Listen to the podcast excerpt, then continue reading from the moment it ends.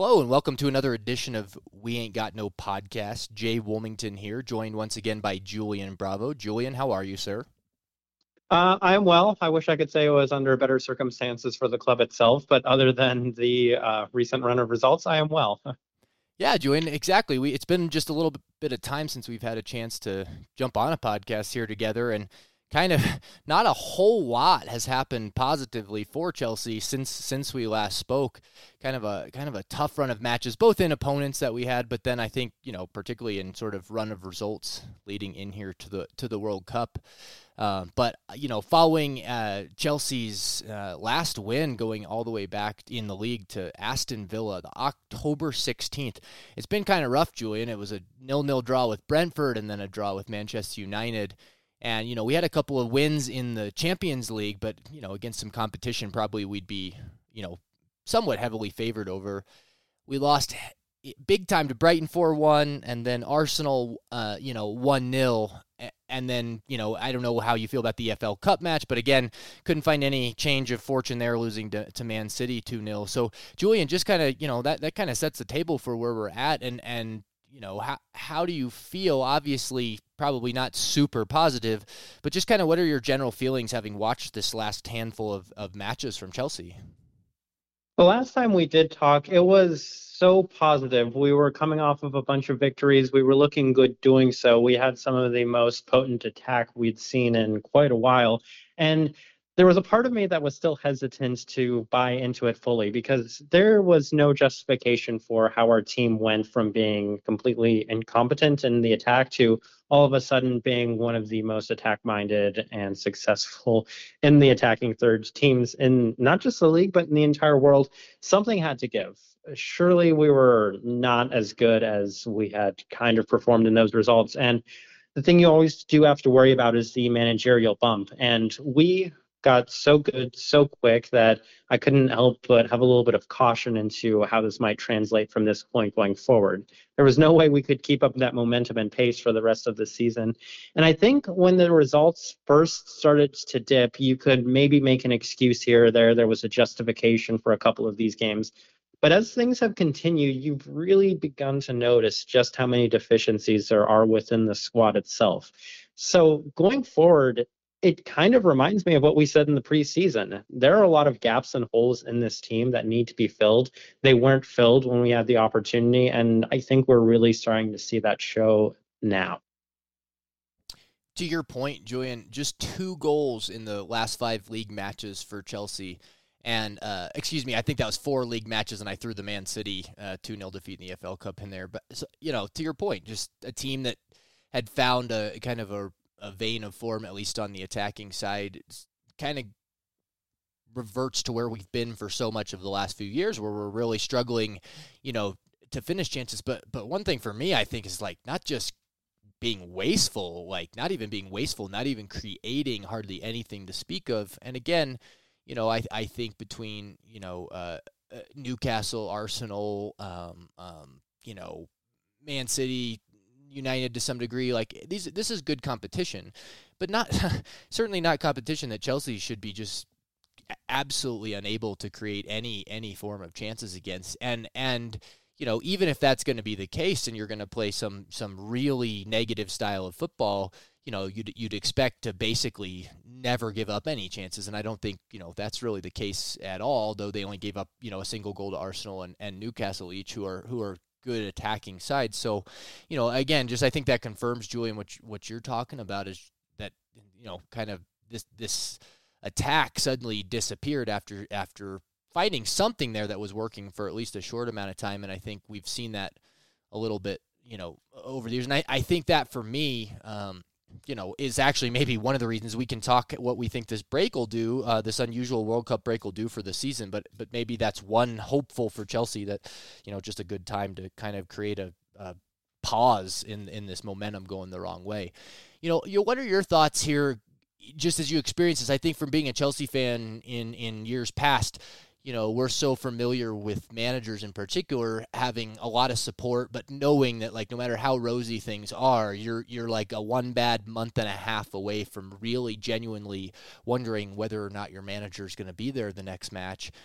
and so you know this is that kind of kind of run of form and i think that you know with graham potter being so recently hired that that creates one thing that you're going to give him some time regardless but but how do you feel? Do you feel any different? Or or for me i, I find it hard to know how to feel with this whole new um, ownership group in kind of having this really difficult stretch for kind of the first time um, in their well at least in, in you know with their new man and, and completely in charge and overseeing everything. I'm not entirely sure how to feel, but that's the sentiment I had when we first brought on Graham Potter. And I do want this on the record that both things can be true. Graham Potter can maybe not be the ideal manager, and I'm not saying that he's not the ideal manager, but at the same time that we needed to make a transition from Tuchel because I definitely felt that that was something that needed to happen. And if there's something I'm seeing from maybe the ownership group, it's they waited to let Tuchel go until after the transfer window. So that way, if there was any sort of blame, you could kind of shift it to him and say, hey, we weren't able to build the team that Graham Potter wants. We need to give him time for this to work out because I do believe he's the guy that they've wanted since they first took over. And it seems like they are going to back him. Obviously, I have no reason that that might be true or to necessarily believe it. It's maybe what I'm kind of hoping for because I'll be honest, the last couple of matches that I've seen from the club, it hasn't inspired the most amount of confidence in our manager currently, but I am willing to give him a break in the same way that you should give pretty much any manager that is still really new to a club that sort of break. He doesn't have the players. He's been trying to experiment with things, and there are some positives you do have to give him, but I can't imagine that the ownership is maybe too concerned with his performances yet. However, if this continues, even with the adjustments that they're giving him, any sort of backing that they give him, obviously there's going to be huge concern that they might have made a mistake, not necessarily in our eyes, but perhaps in theirs. Yeah, and and I think it's interesting that you know when the hire was made, certainly there was a lot of conversation about this being a long-term hire um, and and you know it's really nice when you get immediate positive results right out of the gate. But I think that really quickly changed the conversation in a lot of ways to just like that that long term part of the conversation kind of got put on the back burner because don't worry about it. We're doing great right now, and it's only going to go. You know, the long term vision is one thing, but we don't need to wait. And and I think that again, that that'd be nice, and hopefully we'll get back to some of that. But I do think that it not that it did disservice to the conversation, but it, it did change people's conversation from knowing that Graham Potter wasn't necessarily here to create a, an immediate change in results and that we might have to undergo some more difficult times. And this might not be sort of the classic Abramovich era, like um, EKG, like trying to volt the heart attack patient back to life. I think that we really you know this was this is like we're going to try to actually fix the the skeleton within here and it's going to take some time because there's a lot of decay going on. Um, you know so so some more confidence i think from Todd Boehly and Clearlake Capital just in today yesterday kind of coming out and putting at least a little bit publicly that yeah we're not having any um, loss of confidence in graham potter and this is still you know th- this is what we're doing for the long term um, obviously, those things, those questions get harder and harder to answer the longer this goes on and the worse that the season is. You know, it's one thing to finish sixth, it's another to finish 12th or something like that. But I think I agree and I hope that like like we've kind of committed to this. So this is kind of the game plan and especially when you commit to a long-term game plan, if you then start getting cold feet or, or anxious, I guess that that it's not working in the short term and you you pull the ripcord, then you know what chance would you ever have something to work in a long term vision if it wasn't immediately very successful? So. Um, I, you know, I think that's still so far. I haven't seen anything out of the ownership group to suggest that they're going to veer off course. But I, I think that you know, I, I it just there's still a part of me that watched it for so many years that it's I just can't help but be like, are we are we gonna just wake up to our jaws being dropped that you know they're not so sure anymore. But uh, yeah, I don't see it so far anyway. I think a lot of us bought into the fool's gold because it's unfortunate that maybe Potter did have the early success, and a lot of us thought, okay, well, we are ready to compete. We were. I think I even said that my expectations for the club have definitely risen with the performance we, we had had, especially that 3 0 victory over Milan. And that one's actually kind of out of place. Like, that's a match that up to that point, we didn't look like that club or a club capable of that type of performance to the season. If you flipped our results, if you would have had the same results that we had just in reverse order. So our loss to Newcastle, our loss to Manchester City, our loss to Arsenal, going up to AC Milan, then it would look like progress in the right direction. And we'd be very happy with the direction of the club, especially with Graham Potter in charge right now. So I think it's kind of playing against him that he had that initial early success, and we can't seem to find that same sustained success at this moment. I, I, have some theories as to what I think has gone wrong. Obviously, a lot of people are going to point towards injuries and uh, point towards some issues within squad depth as well. But at the same time, he has made a couple of mistakes. There have been some a lot of chopping and changes within the team itself too that can leave some question marks here and there. But I I think the biggest thing right now that's kind of have that kind of has people down in general is the performances started out too good. We were buying into a lot of fool's gold, and because the results have dried up since, now we're starting to see that okay, maybe there's an issue, maybe there was something wrong when there was always an issue, to be honest. And one of the problems that no matter who comes in to lead Chelsea, that seems like they're gonna have until there's a pretty major roster overhaul. It's just like you've got so many like so many cars in this garage and they're all fine but like eh, trying to kind of like eliminate choices and just get down to your core group and kind of sticking to one plan i i understand in part why it's hard because you have a lot of players a lot of personalities and i think graham potter has spoken well uh, about being a very much of a people manager and that ha- being a key to a lot of his success uh, and, and, really getting to know players as people and finding out what makes them tick and being able to, you know, uh, uh, kind of have real relationships in that way.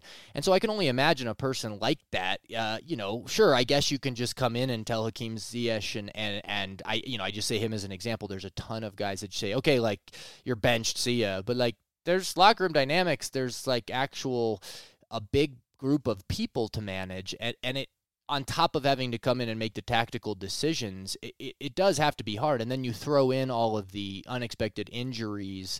You know, I guess part of that's just like, yeah, well, welcome to the life of a of a top level manager.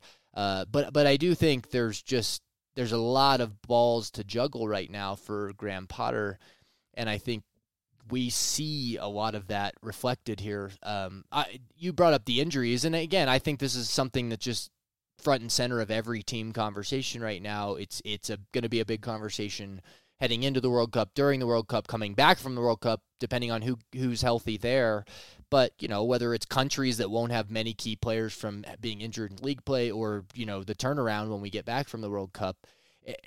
Yeah, it's just like man, there's so many different things that I'm not a big fan of about this upcoming World Cup, but it, it's it's just have having already are going to have such a huge impact and um, you know, Chelsea do, Chelsea have had a bad run of, of injuries, but I think the one obviously that stands out so much is Reece James and Julian. You know, his injury also really coincides with this tremendous change in form.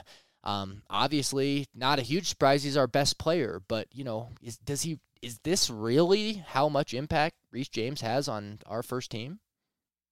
And every Chelsea supporter, in theory, should be a massive supporter of Reece James. He is a phenomenal and incredible player. But I used to give uh, this is what I say when it comes to managers that I might not be the biggest fan of, and Tuchel was an example of that. I was more inclined to give them a pass. So I was more inclined to give him a pass for player injuries than I am to a manager that I might like a little more. And that's kind of what I'm looking at with Potter right here is yes, Reece James is important. Yes, he matters so much, but you, in theory, should be a very good tactician. You should be a very good manager. You need to be able to overcome an injury. You should not be reliant on a singular player. So, Reece James being out for any period of time should not impact the club as much as it does. And it is a testament to him, but at the same time, it is a criticism of our manager because, yes, Azpilicueta or whoever we put out there is going to be a drop off from Reece James, but you need to be able to find a solution to this problem. And that's what he was brought in to do was find solutions to these problems. So whether it be a change in formation, tactics, system, whatever it is, we need to be able to overcome losing a player like that. So there's some criticism hurled towards Potter, but it comes from a place of believing in him, believing that he's capable of doing better. Well, and it's a little bit ironic to me just that, like, it wasn't that long ago that we were cons- consistently playing Reece James at right center back and kind of neutralizing his ability to really, really have an impact, at least going forward. And that's where we're talking about having so many woes as a as a team consistently. And then, of course, like now he's like the best right back in in maybe in football, but at least you know in, in England, and he's like the absolute first name on the team sheet for Chelsea. But but again, like it's not like he's been stuck in at that right spot no matter what for the last four years. This team's done a lot without him in that spot. So you would hope that they could cope, you know, to your point, a little bit better maybe than they have. Um, you know, I, but again, I feel like a broken record because we've been here, insert different names, but you know, you start looking actually at the attack, and it's like Aubameyang, Sterling, Havertz, uh, you know, Mason Mount hasn't scored a ton of goals as of late. I, you know, it, once again, you're talking about a lot of players that you know have a lot of um, talent and ability to score goals and that have scored goals. But you know, take take Raheem Sterling. You've you've brought it up many times as not being sure that this is the guy that's going to come bring 20 goals to Chelsea. But um, you know, what do you think that there's something that can be done here, sort of in the short term, coming back from this World Cup to try to to you know turn things around a little bit. I guess the reason I feel a little discouraged especially is just again like the the attacking intent particularly against opponents like Arsenal and Newcastle um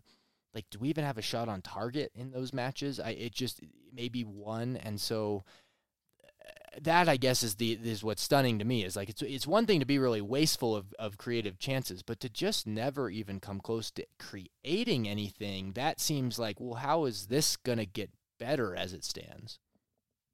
And that is something that's been extremely disheartening. Is uh, Broja played? I would say he worked his socks off in that last game. He was running nonstop throughout the entire game, and at no point did he ever have a real chance. I think he had one shot on target, but it was a weak shot that was never going to score.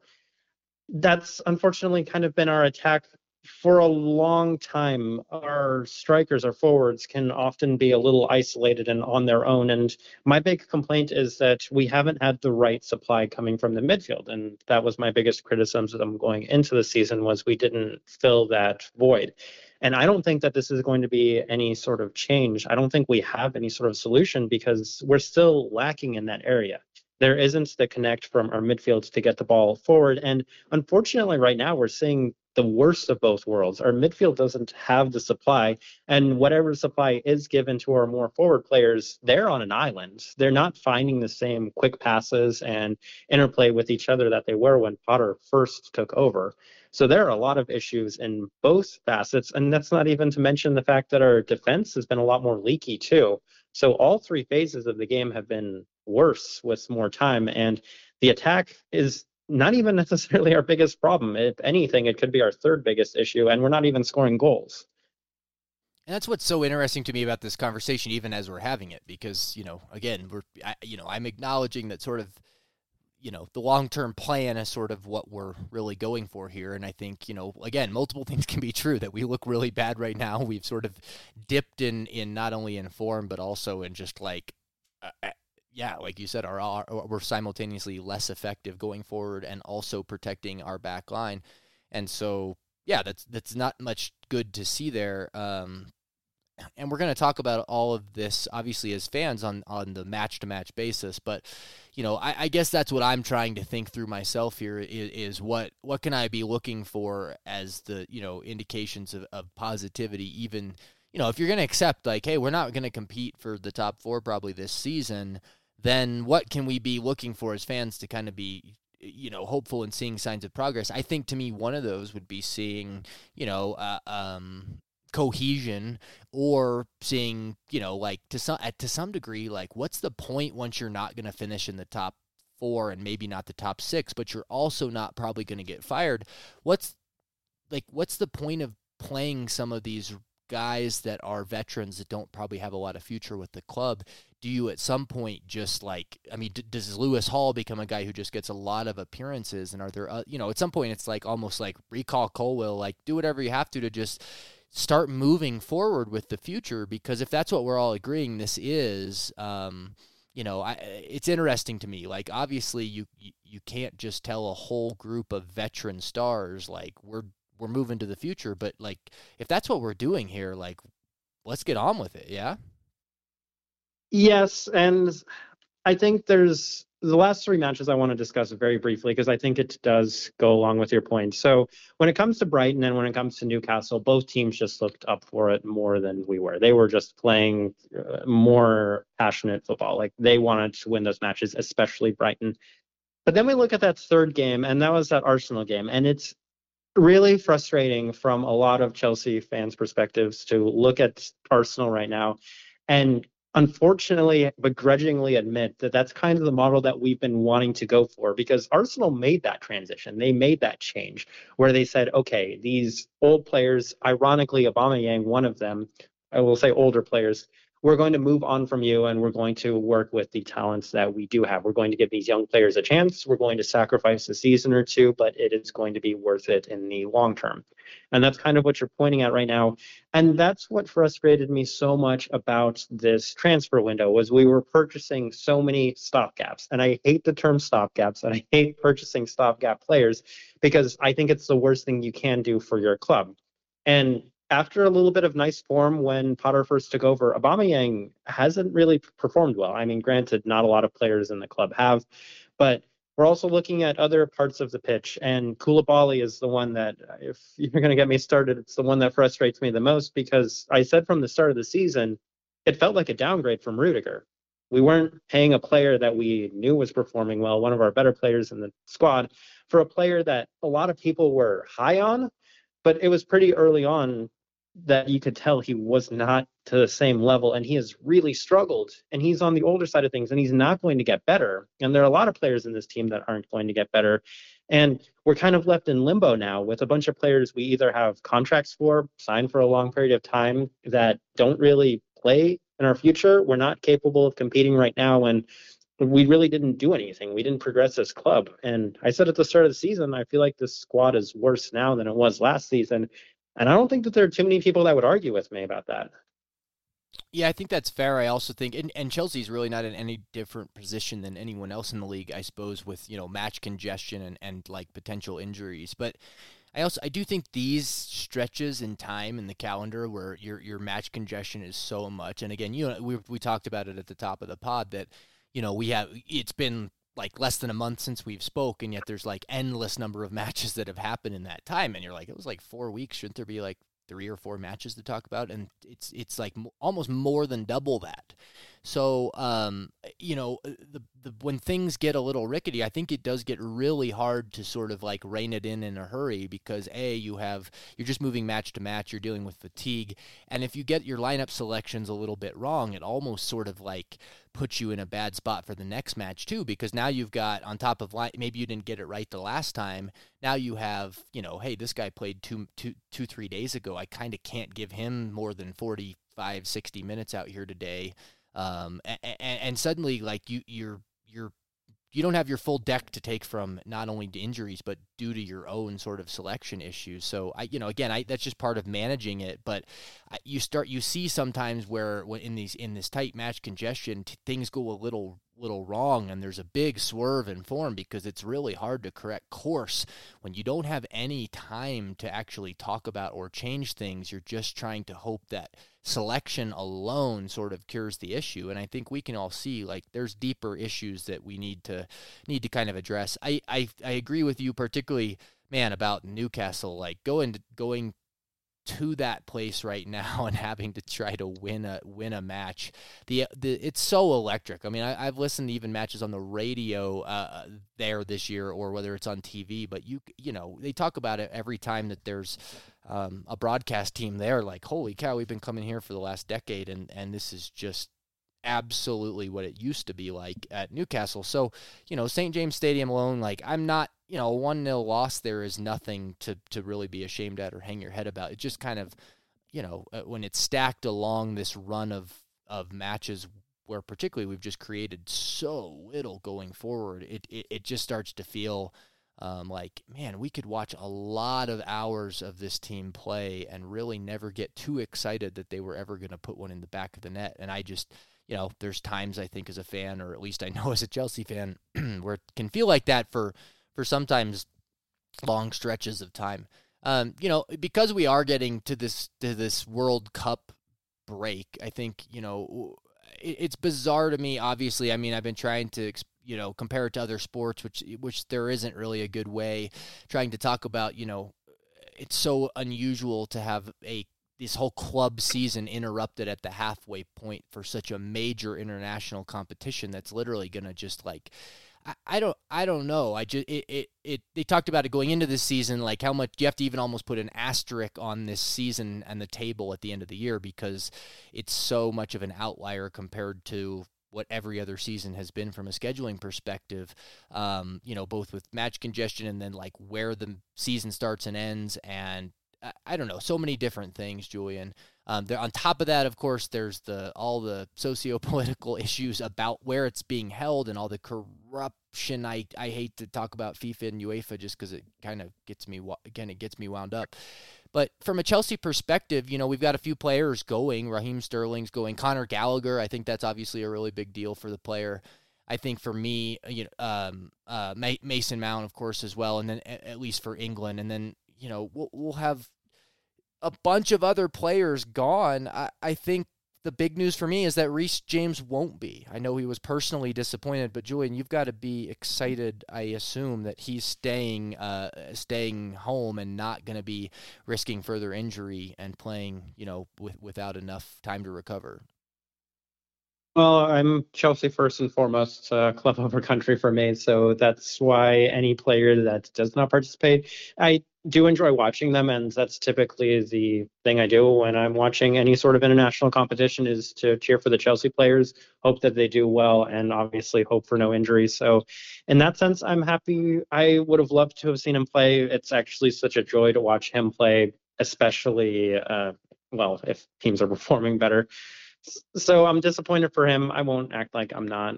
Obviously, I want him to get better first. I want every player to be as fit as they can be for the season going forward. I just I know some players care a little bit more about the international competition, like especially the English players. You can tell that there's a little bit extra passion that they have for the country. So um I don't think I have too much to say on it. Honestly, I hope he comes back as fit as possible, and I hope he can sustain a long period of not having any injuries. In my mind, I envision, you know, the hopeful side of this coin being like we come back from the World Cup and Reece James is ready to go, and Wesley Fofana is getting close, and we didn't pick up any more injuries at the World Cup.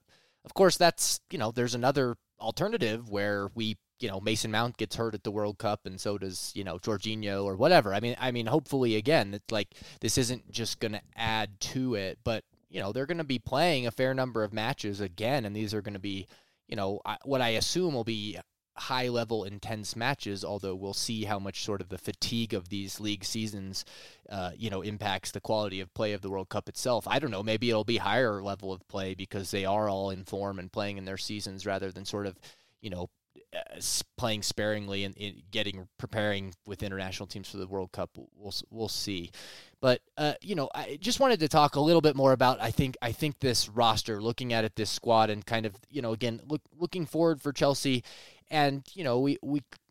Do you think that there will be? Do you expect any business at all to, to be done in January? I think that's another thing. There's always so much like people are frustrated that it didn't get done in the summer there's an immediate understanding after watching a month or, or so, or, you know, by this point, a lot more than that. But it doesn't take long to sort of feel like, okay, this is the needs of this team. And everybody gets really excited about January. Of course, the business that actually gets done is usually very limited and nobody's interested in, you know, selling key players. So, um, that being said, I man sure hear a lot, particularly about potentially you know players maybe departing. Do you expect anything to really get done for Chelsea in January? Actually, yes. And I think the main reason for that is our owner hasn't been shy at spending a lot of money. And we do have a manager now, a brand new manager. That's something we still need to keep in mind that probably has some ideas and things that he would like to have done. We clearly need a lot of help in a lot of positions too. So I would be surprised if we didn't spend at least a little frivolously. I can imagine maybe a couple of signings coming in. And I would hope that we might be able to find a way to get some players out that aren't, you know, regular performers that aren't getting a whole lot of minutes because we really need we've needed to make a transition from this for this club for a very long time and I hate to say it in the same way Arsenal had we have so many players that we just need to start moving on. And the sooner we can get that done, the better.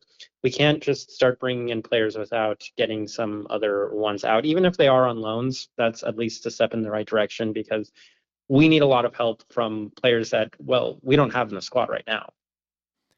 Yeah, and I, you know, doesn't it sound like something we've talked about for a long time? And of course, and and we've spent a, so much money since we started saying that. And again, I think the hope here is that like yeah, but this time Graham Potter's hopefully going to be here for a few transfer windows, um, so that you know we can't. It's so hard to build a staircase when you you know you hire a new builder after every step, and he has to kind of start over. I guess that's a terrible analogy because anybody could follow a staircase, but you get what I'm what I'm trying to say here. Like it's so hard to build something when you're just starting over all the time, and so you know, I guess maybe there's the hope, but it does. Oh man, it's just like golly, I feel like deja vu all over again, as Yogi Berra would say. To to be sitting here talking about how we have so much work to be done from a squad building perspective, but I think outside of just the general part of that, one of the things I look at here you know, I, I think it, it's we have we have a lot of talent, and I don't think so many of these players that we need to move on from are are just bad players, so to speak.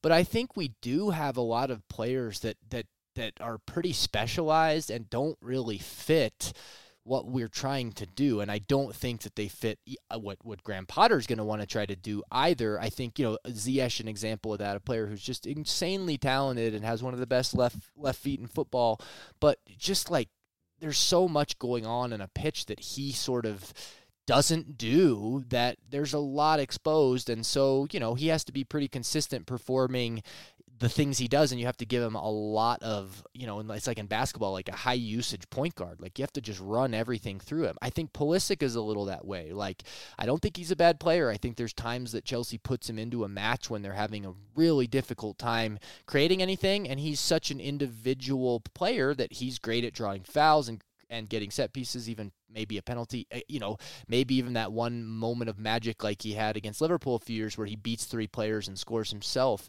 Um, I think for like the American team at this World Cup, we'll see how how that's exactly what that team needs. They need a guy who's really going to be the focal point when they just are sur- he's surrounded by a bunch of like good but not great talent but it, I, you know, that's not a player that in a that, that like trying to have. I think about like Manchester City or or Liverpool. I don't see these guys fitting in there at all because they're not going to fit into any system very well, or at least not a system that's highly based around their skill set.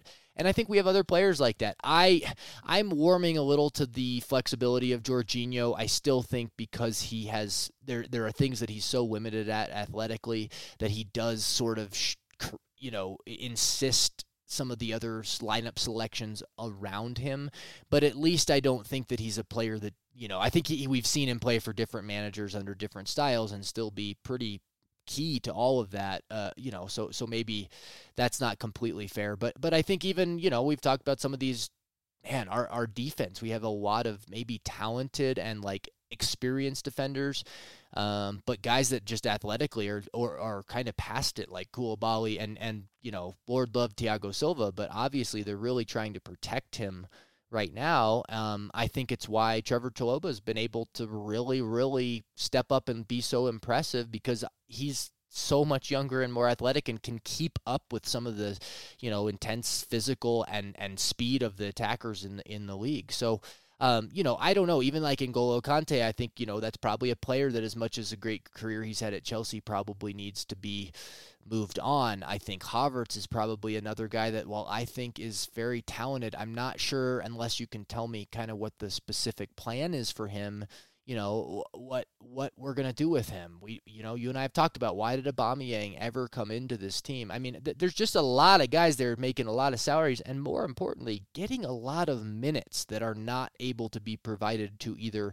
going through the growing pains of working through a new system with people who are fully committed to it, or just like young players that need minutes to get a chance to grow and like fill these boots when you hope that they're going to be kind of reliable here, you know, in the in the next few years. So, Julian, I know that's kind of a lot of, of different stuff, but I mean, any you know, any of those names I mentioned that you disagree with, or anybody you kind of I want to you know specifically add to that list of guys that probably just like don't you know w- wouldn't would be really nice to kind of see them move towards the next phase of their career. One thing I keep thinking about when it comes to the squad makeup is that in theory, we should still have one of the very best squads in the entire league. So even if they haven't been performing, just in terms of a talent perspective, we easily have one of the top five best forwards attacking lineups in the Premier League.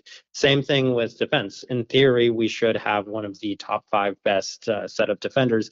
Where we're really lacking still is the midfield. And I know some people absolutely love Kovacic, and I know some people absolutely love Jorginho, but this is something we keep coming back to.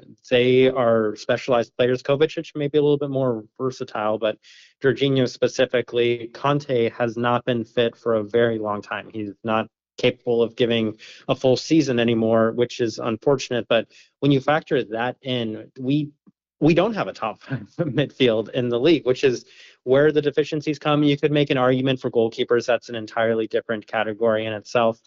But one thing I would really hope that even Jorginho supporters could appreciate and get on board with is if you really want him to extend his career with Chelsea, we need a defensive midfielder. That's something that would help not just the entire team, but it would help Jorginho too. I feel like he would benefit greatly from a player that provides a lot more defensive cover because, as you mentioned, his athletic ability is very limited. So he would greatly benefit from somebody that takes on a lot more of that share the reason I was so down on our transfer window, I said it was one of the worst transfer windows we ever had, was because I only liked one signing we made, and that was Wesley Fofana. And unfortunately, he was the first one that went down with a long term injury. But as you've mentioned, now we're kind of saddled with some players that really, in theory, won't be here in a couple of years, or you would hope that, you know, we moved on and found some better replacements for those. And the two that frustrated me the most and the signings I disliked the most from the start were Aubameyang, which was one I was very unhappy with, and then Koulibaly, who initially I had no problem with. It felt like maybe we were just kind of swapping one player for another. But as the season has worn on, it's become pretty apparent that he's not the player we thought we were getting. There's been a lot of criticism hurled towards him. And what are we going to do? We just spent a lot of money. We're paying him some decent wages for him just to not play it seems like we already have to replace that hole too. So there are a ton of gaps everywhere in this team that need to be fixed right now. And you're right, our attacking players seem to be struggling, and we still don't have a nice combination of players where you could say they deserve a regular spot. Raheem Sterling, I until you mentioned him, I had actually forgotten that he was in the club because he's been absent for a while. Like he has not performed to the same level that he had when he first got at the club and that was my concern was we buy a lot of players that are in great form when they come to the club. Lukaku's another example. And they start out in great form but when the rest of the attack's not working in the same way it had for manchester city or inter milan their form drops off as well and you never see the best of them again. Unfortunately that's kind of what's happening with raheem sterling and Raheem Sterling may get a little better, but he, we've seen his prime. Like this is his prime right now we're purchasing too many players for now when this isn't a for now team. Yeah, I I I think that's true. And again, like if and their impact has been so minimal too that it's like man, even if you're going to spend a lot of money on something that's kind of at peak value, you got to at least get that out of it. You know, you look at sometimes contracts given in in in sports that are so obviously front loaded, where you're like we're going to be paying this guy a couple of really way too expensive years at the back end of his salary, but we know he's going to overproduce those, you know, first couple years when we're making a run. And, you know, in some of these cases, like we haven't even gotten anything at the front end from some of these investments. And I, you know, it's a little bit different when there's almost a bottomless pit of money or it, it, it's not quite the same in evening out the books, but still it, it's frustrating. You know, one other thing for me, I think that just, that stands out to me, I, I think we talked about it. There's a lot of individual talent. I think it's hard to look at the team and say like what is what does the team do well? I mean, I think you could look at you know, a lot of times I'll you know, I'll just take Mourinho as an example, but it's pretty easy watching a Mourinho team or an Antonio Conte team to be like, this is what they do really well. And maybe you'll get frustrated by it or maybe it'll break down, but you know what you're getting and you know that the team's going to end up you know, in Conte's case, like working extremely hard, outrunning you, having a certain, you know, extreme commitment to defense and and and a counter style of play. And you know, I I think we know some of the things that Graham Potter does, but I think looking at our squad, it's like regardless of what tactical approach you chose, it would be very hard to find one that you would select and say, okay, now you can do that and take the Chelsea players and fit them in, you know, almost, a la football manager, like like plug guys into a system and, and it works pretty good with this group. It's like you'd have four or five for a lot of different systems and it'd be really hard to say like this 11 to 16 guys really fits well with what we're doing that's amazing to me with the sheer number of players that we have and the and the talent selection that we have. But again, I just think it speaks back to the years of mismanagement and hodgepodge style of managing transfer windows where you're you know every one or two or three dealing with another a different manager wanting to play a different style directing who you're purchasing and you make like three purchases for them and then you're starting over over here. And I guess this is where I should credit Jorginho, you know, going back to being such a sorry purchase. Here we are still talking about a guy that's, you know, very, very been influential to Chelsea and been able to kind of be pretty uh, important through through a bunch of different transitions. Um, you know, again, it's a little hard to kind of fault the players in this regard either because it, it's something that's been kind of happening over time and just the reality. I mean, we talk about you can recognize the issue that we need to move on from a lot of these players, but we pay them better than almost anyone on earth. And I think what a lot of people don't understand, it's really easy to sit here as a fan and see how much money these guys make and see, hey, if they made a little less, that would still be so much money. They should be happy with that. But like no human being generally is like, yeah, let me take a big pay cut just because like my employer kind of made a mistake or they're not kind of you know they paid me too much or they or they hired me too long. Like that's not really that person's prerogative to solve. And so you just end up in the case of take take Ziyech you know you're you maybe Milan maybe he's going to Tottenham but there, there's just like there's very limited clubs that are going to step up particularly and spend significant money on someone who's essentially been an asset that's been deteriorating on the sidelines for the last year or two. Um, you know, uh, we used to see it a lot, I think, with Chelsea, particularly with Granovskaia, that she was an excellent business manager. She really understood valuating assets and when to sell them and when not to. But I, you know, she also was loath to ever take a loss, and so you just saw players sometimes stack up in the in the you know rafters almost of dead wood that we needed to get rid of, like almost hoping if they had a good six month loan spell, maybe we could recoup our losses. And instead, it's like, yeah, we're just digging a deeper and deeper pit. Um, I, maybe that won't be something we continue to do going forward. But you know, I again, I guess that's just to add some context as to why.